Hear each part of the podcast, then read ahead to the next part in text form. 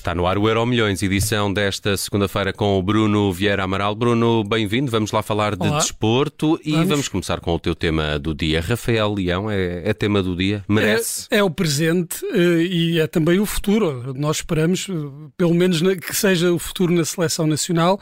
Ontem eh, marcou um, um bis pelo Milan.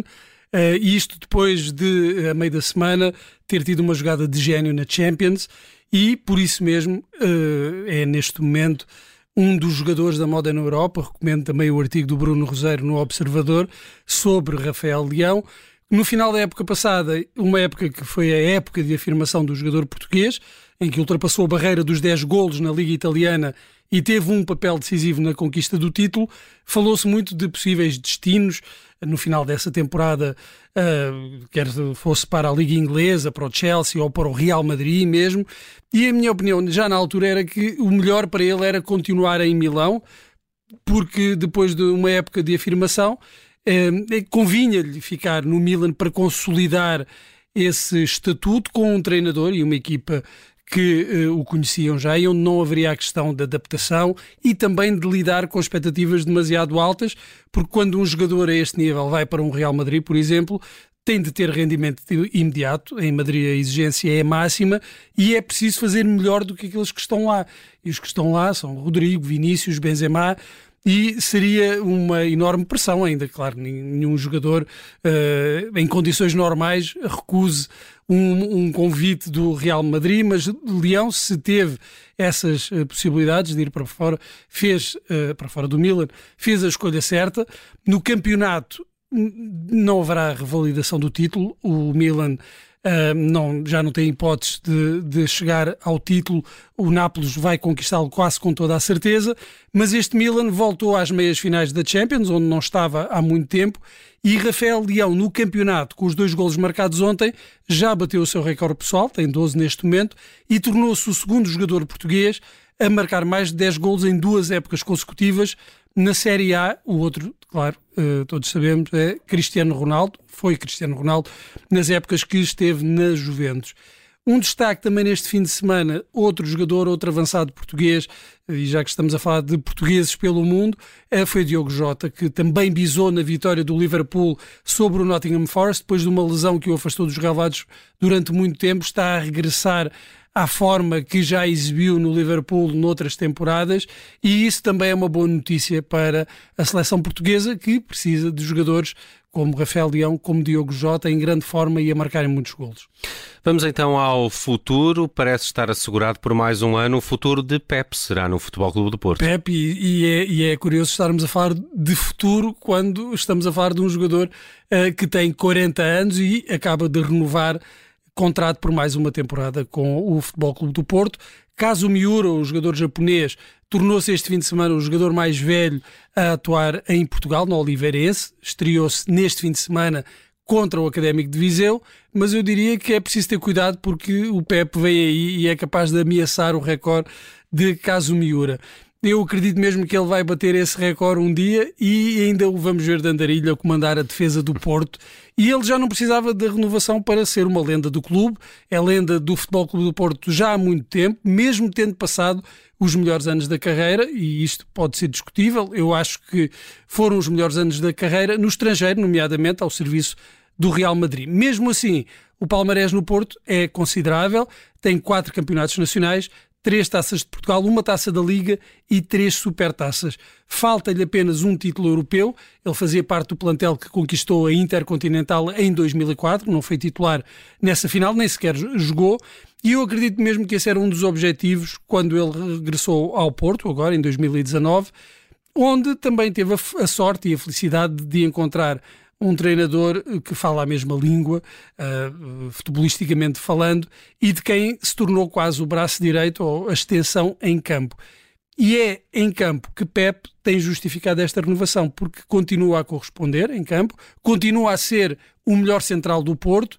Esta renovação não é um título honorífico ou porque o jogador é importante no balneário, quando acontece muitas vezes com jogadores desta idade, que se mantêm no plantel e até podem renovar porque são importantes eh, em termos de liderança dentro do, do, do balneário.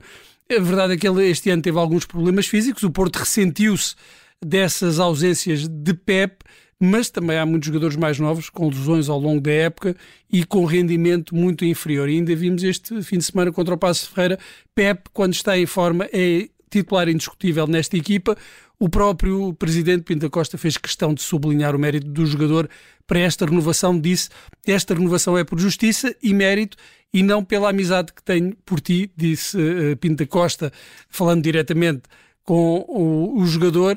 E, e, isso é verdade, basta ver o que Pep tem feito em campo, a importância que ele tem quando está em forma na equipa do Futebol Clube do Porto é sem dúvida um baluarte desta equipa e acredito que se as coisas correrem bem é capaz de, de renovar no final da próxima época ainda mais uma época, depois mais outra e depois logo vemos.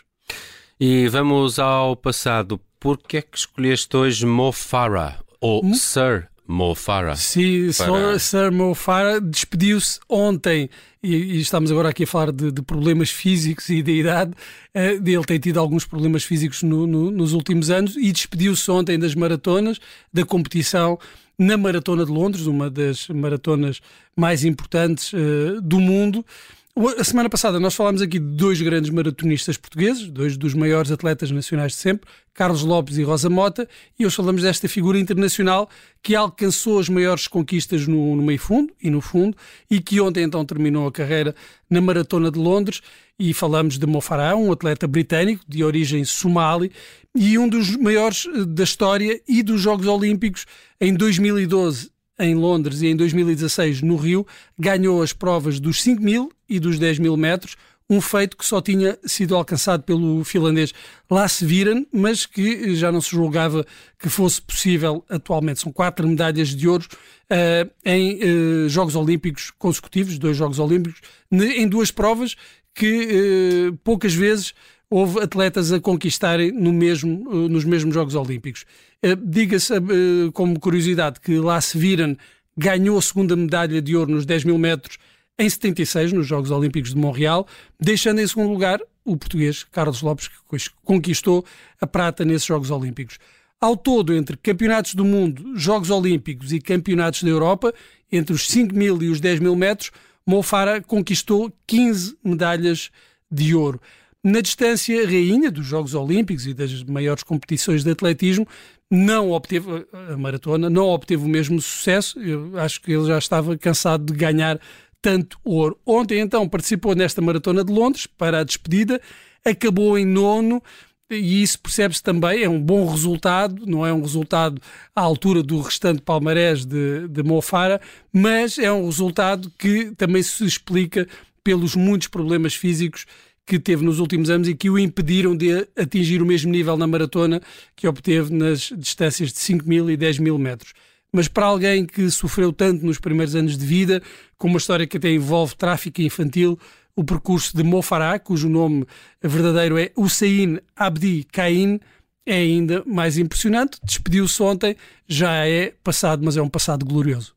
Há dois documentários sobre Mo Farah eh, mais recentes. Há um de 2016 e há agora um de 2022. O de 2016 é mais do ponto de vista desportivo. Acho que o documentário que sai em 2022, não sei agora o título do, dos dois, mas. Uh, Uh, o mais recente aborda precisamente essa infância difícil. Uh, História de vida dele. E o facto uh, dele nem sequer se chamar Mo Farah, é. mas foi um nome que lhe foi atribuído, ou, ou que ele legalizou, um, porque ele, ele, saiu do país ou, ou foi traficado com esses sim, documentos. Sim. e por isso é que ficou com Mohamed Farah. Farah. que foi a, a, a identidade que lhe foi atribuída um, nessa, nessa história de tráfico infantil. É uma história de vida inacreditável e que também foi aqui recordada no Euro Milhões de hoje, edição do Bruno Vieira Amaral.